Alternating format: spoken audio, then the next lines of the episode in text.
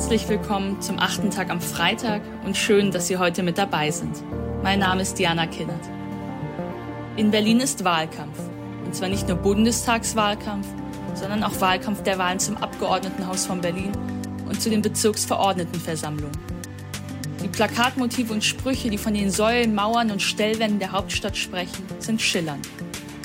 Die einen haben alle im Blick, die anderen wollen es sicher und sauber. Einer lässt eine dankende Bürgerin zitieren. Vielen Dank auf Italienisch. Inszenierte Bürgernähe, cringe, peinlich, sagen meine Freunde dazu.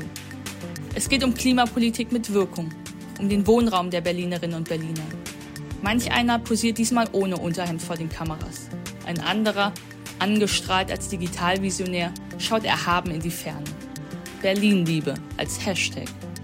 Auf eines ist Verlass, die CDU will mehr Klicks, aber meint Handschellen. Rot-Rot-Grün, doch bürgerlich, eine grüne Hauptstadt, eine freie, alles offen. Ich habe nachgedacht in diesen letzten Wochen, auf meinem Streifzug durch das Berlin der Wahlplakate. Wofür steht diese Stadt für mich? Ist sie Hauptstadt der Wokeness, Aktivistentum, Identitätspolitik, Cancel Culture? Ist sie noch arm, aber sexy?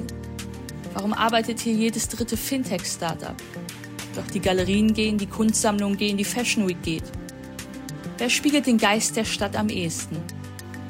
Eine Antwort will ich Ihnen in diesem achten Tag vorstellen. Die Faces of Gastronomy. Hinner Klausen ist Gründer und Initiator von Faces of Gastronomy, einem Projekt einer Interviewreihe, vor allem entstanden in der Pandemie. Eine Annäherung an das kulinarische, an das gastgebende Gesicht der Hauptstadt. Ob Internationalität oder Lokalität, ob Überfliegergastronomie oder experimentelle Kellerwirtschaft? Sind es noch immer Männer, die an den Hebeln und Herden dieser Stadt stehen? Von seinen eigenen Beobachtungen und von seinen eigenen Eindrücken aus der gastronomischen Szene einer der spannendsten Städte dieser Welt im dritten Millennium berichtet Ihnen heute Hinner Klausen im achten Tag am Freitag. Viel Spaß! Hallo, ich freue mich sehr, heute ein Teil des achten Tages sein zu dürfen. Mein Name ist Tina Klausen und ich möchte euch, liebe Hörerinnen und Hörer, an einigen Eindrücken meines Streifzuges, wie ich ihn selber gerne nenne, durch die gastronomische Szene der Hauptstadt teilhaben lassen. Gemeinsam mit meiner Projektpartnerin Melanie Greim und meinem Projektpartner Robert Schlesinger habe ich seit Beginn des letzten Jahres und dann noch gewissermaßen seit Beginn der Corona-Pandemie die verschiedensten Gastronomen Berlins porträtiert. Die Corona-Pandemie hat uns alle, wenn gleich auch mit unterschiedlicher Härte getroffen. Es dürfte sich in meinen Augen dann hier übrigens die genaue Härte der Wucht für eine, für eine Branche, die naturgemäß auch auf den Kontakt mit Menschen angelegt und dadurch zugleich angewiesen ist, näher zu definieren. Wenn das nicht bereits schon vorher der Fall war, haben unsere Lieblingsrestaurants durch die Corona-Pandemie auf einen Schlag Gesichter bekommen. Uns wurde vor Augen geführt, wie viele menschliche Schicksale mit einem solchen Ort untrennbar verwoben sind. Zusätzlich hat mich und wie wahrscheinlich auch eben so viele meiner Mitmenschen die Corona-Pandemie eines gelehrt. Ich habe das selbstverständlich gewordene Besondere wieder bewusster als solches wahrnehmen können. Wenn ich so recht darüber nachdenke, dann waren die ersten Wochen des Lockdowns irgendwie eine Art Dauerschleife des Essens. Ich bin einkaufen gegangen, ich habe gekocht, ich habe die Küche aufgeräumt und während der Akt des Verdauens noch nicht mal so richtig abgeschlossen war, machte man sich besser noch schnell Gedanken, was man dann eigentlich als nächstes zubereiten könnte. Wahrscheinlich war es diese Mischung aus pandemischer Lähmung und jener Dauerschleife des Essens, die mir erneut vor Augen geführt hat, warum ich eigentlich so gerne in Restaurants gehe. Das wird jetzt wenig überraschend sein, doch das Essen ist nur ein, wenn jetzt wohl auch kein unbedeutender Faktor dieser Gleichung. Ich habe es eigentlich vermisst, aufgrund einer unüberschaubar gewordenen Menge Wein mit Menschen, die mir wichtig sind, in Restaurants zu versacken, mich dem Moment hingeben zu können. Ich vermisste es eigentlich am Ende einfach nur Gast sein zu dürfen. Ich bin mir recht sicher, dass uns diese Pandemie so schnell nicht loslassen wird. Das Virus, das kam und blieb, ich glaube, das fasst es ganz gut zusammen. Und letztendlich waren auch die Veränderungen, die es mit sich brachte, zu einschneidend. Nur hoffe ich andererseits auch, dass wir, wenn wir in allzu naher Zukunft darüber sprechen, dies hoffentlich mit den Zeilen einleiten, damals, damals als die Corona-Pandemie unser aller Leben beherrschte.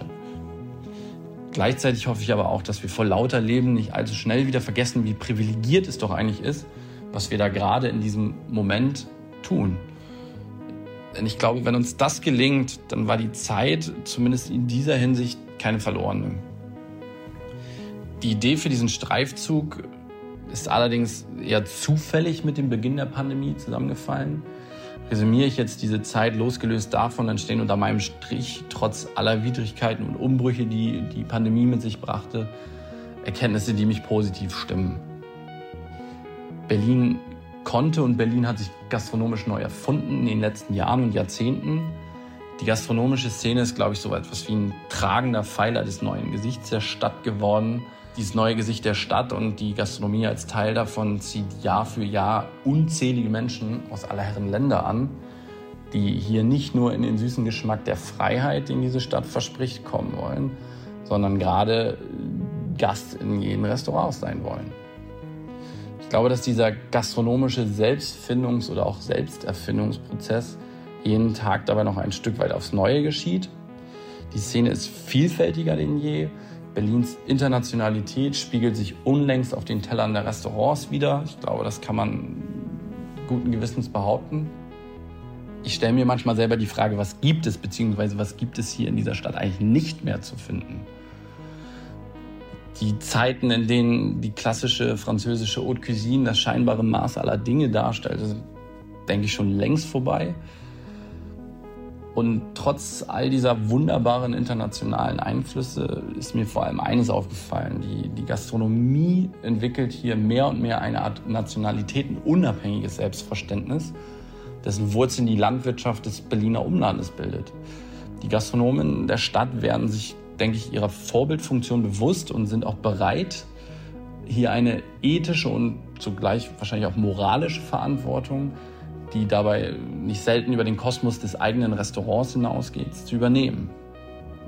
Da gibt es beispielsweise Initiativen wie die Gemeinschaft, die haben sich zum Ziel gesetzt, eine neue Esskultur zu etablieren, die gerade Lokalitäten schätzt und aber auch dabei erhält glaube, was wir essen, beziehungsweise wo unser Essen herkommt, ist berechtigterweise zu einem Politikum avanciert und sollte in meinen Augen dies auch noch stärker tun.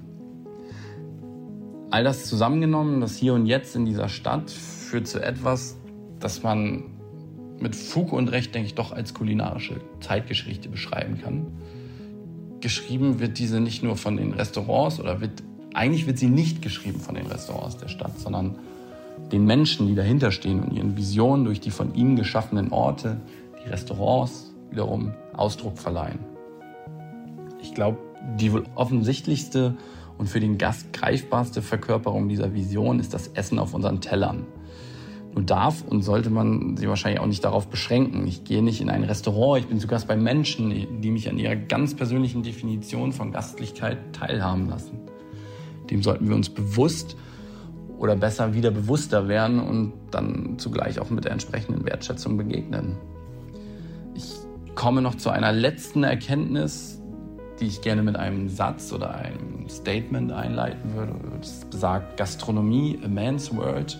Das war einmal Fragezeichen. Ich finde dieses Fragezeichen, ja, das drückt so einiges aus. Ich würde nicht so weit gehen hier an dieser Stelle bereits von so etwas wie einem Paradigmenwechsel zu sprechen. Doch finde ich, oder das war mein Eindruck im Rahmen dieses Interviewprozesses, dass man erkennt, dass hier schon Ansätze eines solchen vorhanden sind, insbesondere in der gehobeneren Gastronomie, der sogenannten Königsdisziplin, hat sich eigentlich seit jeher das männliche Geschlecht hier die aktiv äh, gestaltende Rolle für sich beansprucht, hat sie eingenommen.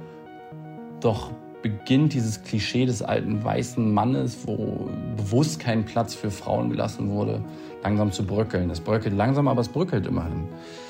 Die Suche nach Akteurinnen, die die Szene aktiv mitgestalten wollen und dies eigentlich auch bereits tun, ist mittlerweile nicht mehr vergebens. Jetzt will ich noch einige Aspekte von diesen Erkenntnissen näher aufgreifen. Ich habe vor kurzem die Einleitung zu unserem Buch geschrieben. Dabei habe ich mich tatsächlich relativ schwer getan. Ich habe mir die Frage gestellt, wie man nun einen in diesem konkreten Fall gastronomischen Wandel am eindrucksvollsten beschreibt. Dann kam mir ein Artikel über den zwar nicht Brand, aber immerhin Nummer 9 Berliner Flughafen in den Sinn.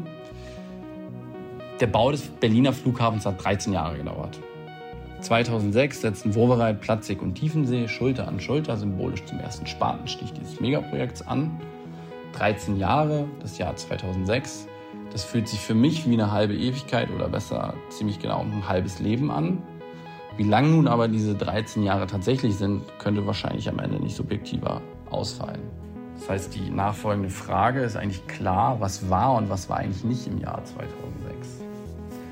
Um ehrlich zu sein, glaube ich, dass man diese Frage so konkret nicht beantworten kann.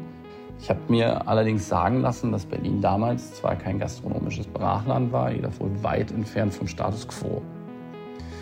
Bei den Beispielen im Zusammenhang mit dem Berliner Flughafen habe ich jetzt noch meine Zweifel geäußert. Im Hinblick auf die Gastronomie Berlins bin ich mir eigentlich jedoch sicher, heute ist vieles besser. Auch wenn in Berlin so etwas wie Neonostalgismus schon fast zum guten Ton gehört, habe ich noch nie gehört, wie einer jener Nostalgiker jetzt zu behaupten pflegte, ja, Berlin ist immer noch ganz cool, aber damals, da sind wir noch so richtig essen gegangen. In irgendeinen Keller, ohne Genehmigung, einfach so, weil wir Bock drauf hatten und den Moment genossen haben. Ich glaube, dass Berlins Gastronomie im Laufe der letzten Jahre und Jahrzehnte die Evolutionsleiter emporgestiegen ist. Zu dem, was man, denke ich, als Status quo beschrieben habe, führt das offizielle Tourismusportal Berlins auf seiner Internetseite zumindest aus. Berlin ist ein kulinarischer Hotspot, ob traditionelle Küche, internationale Spezialitäten oder Spitzenrestaurants. Die Foodszene der Hauptstadt ist so lecker wie vielfältig. Ich glaube, dass diese Aussage im Jahr 2006 sicherlich noch als maßlose Selbstüberschätzung belächelt worden wäre. Doch glaube ich auch, dass sie von Tag zu Tag so etwas wie die neue Realität darstellt. Das schafft jetzt für mich, für uns als Konsumenten, als Gäste zugleich natürlich auch ein ganz neues Level an Lebensqualität. Allein die schiere Anzahl an kulinarischen Strömungen vermag zumindest mir manchmal den Atem zu rauben. Aber ich glaube auch, dass dann nicht nur die Breite des Angebots sich verändert hat, sondern auch die Qualität vielerorts Schritt gehalten hat. Und so sehr ich, glaube ich, auch dieses Zitat grundsätzlich als zutreffend empfinden mag, fehlt mir darin dennoch die schon mehrfach angedeutete Wertschätzung gegenüber den Akteurinnen und Akteuren der Food-Szene, wie es dort auch so schön heißt. Wenn ich das aus der Vogelperspektive betrachtet habe, dann konnte man stellenweise schon den Eindruck gewinnen, dass die Beziehung zwischen den Gastronomen und ihrer Stadt, die sie nun einmal beheimatet, nur in guten Zeiten eine funktionierende oder aber auch als selbstverständlich vorausgesetzt ist, die ist aber keinesfalls jetzt auf die sogenannten schlechten Zeiten zu übertragen war. Wenn ich jetzt ganz ehrlich bin, habe ich bis zu diesem Punkt nicht wirklich meine Vision geteilt. Beschrieben habe ich den Status quo der Berliner Gastronomie. Dabei handelt es sich, wenn ich den Begriff Berliner Gastronomie verwende, eigentlich nur um eine abstrakte Umschreibung, die mir ein Mosaik einer Vielzahl individueller Visionen ist. Ich halte es aber für wichtig, diesen Persönlichkeiten, Philosophien und Visionen letztendlich eine entsprechende Wertschätzung teilwerden zu lassen denn ich glaube auch, dass eine gesunde, vielfältige gastronomische Szene für mich gleichbedeutend oder synonym ist mit kulturellem Reichtum. Das haben wir jenen Menschen zu verdanken, die ich beschrieben, zumindest abstrakt beschrieben habe. Und ich glaube, dass dieser Reichtum und diese Kultur schützenwert ist. Wiederum glaube ich auch, dass das eine Aussage ist, die so losgelöst von Berlin betrachtet werden kann und wunderbar auf viele andere Städte Deutschlands oder auch gar weltweit zu übertragen ist. Ich möchte jetzt langsam zum Schluss kommen und mich hier noch eines Zitates einer meiner Interviews bedienen. Das Zitat stammt von Samina Rasa. Samina betreibt gemeinsam mit ihrem Mann Ben das Miss Robinsons und seit neuestem auch das Café Frieda. Und Samina hat ihr Interview mit den folgenden Worten abgeschlossen. Ich bin nach Berlin gekommen und habe entgegen jeder gefühlten Wahrscheinlichkeit meinen, unseren Traum verwirklichen können. Ich weiß nicht, ob das so in dem Maße in einer anderen Stadt möglich gewesen wäre. Berlin bietet dafür, glaube ich, denkbar günstige Rahmenbedingungen. Die Stadt hat mir den Raum geboten, mich zu entfalten. Ich bin eine Frau in der Gastronomie, ich bin weder Deutsche noch habe ich die Sprache beherrscht, als ich hier angekommen bin. Wir hatten zwar große Träume, aber kein großes Budget. Dennoch habe ich es geschafft und darauf bin ich stolz. Es geht insbesondere an die Frauen dort draußen. Seid mutig, kommt nach Berlin, folgt euren Träumen und lasst sie hier Wirklichkeit werden. Ich hoffe, dass ich, liebe Hörerinnen und Hörer, jetzt ein wenig neugierig gemacht habe und eine gewisse Lust auf mehr Geschichten über die Gastronomen dieser Stadt entfacht habe. Unser Buch hierzu wird in einigen Wochen erscheinen.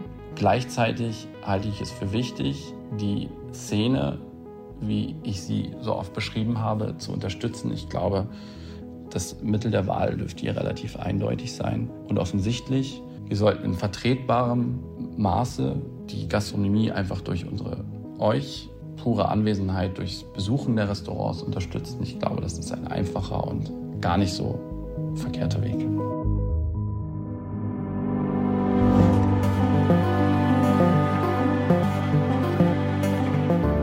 Ich gebe zu, ich musste diesen Erlebnisbericht zweimal lauschen. Denn beim ersten Mal war ich hängen geblieben am Gedanken, nicht wie ich die Gastronomie empfunden habe, sondern wie ich mich selbst als Gast empfunden habe. Und Hinner Klausen hat es so gut auf den Punkt gebracht. Da ist der eine Verdauungsprozess noch gar nicht beendet, da rechnet man schon, was man sich als nächstes in den Hals wirft. Und so ein Gast war ich auch, zumindest vor der Pandemie. Ich wollte immer das Neueste, immer zum Hype und dann ertappt man sich. Die Sinnlichkeit geht verloren, das Achtsame, alles gleich. Ich war ein konsumgeiler Gast. Seit der Pandemie, nach der Pandemie und vor allem nach diesem Erlebnisbericht der Faces of Gastronomy weiß ich, das will ich ändern. Ich will die neuen Haltungen und Werte von den Tellern der Stadt lesen. Ich will Unbekümmertheit und Arroganz schmecken, genauso wie dem Kampf gegen Gentrifizierung, Verschwendung und Ausbeutung auf die Spur kommen. Am Ende sind es die Gesichter, die Menschen hinter den Mahlzeiten. Und ich will mich Hinner Klausens bitte anschließen. Gehen wir wieder essen. Es wird unseren Blick weiten und es wird der gepeinigten Gastronomie der Pandemie neue Chancen eröffnen. Vielen Dank an Hinner Klausen und vielen Dank auch an Sie. Wir hören uns wieder am nächsten Freitag.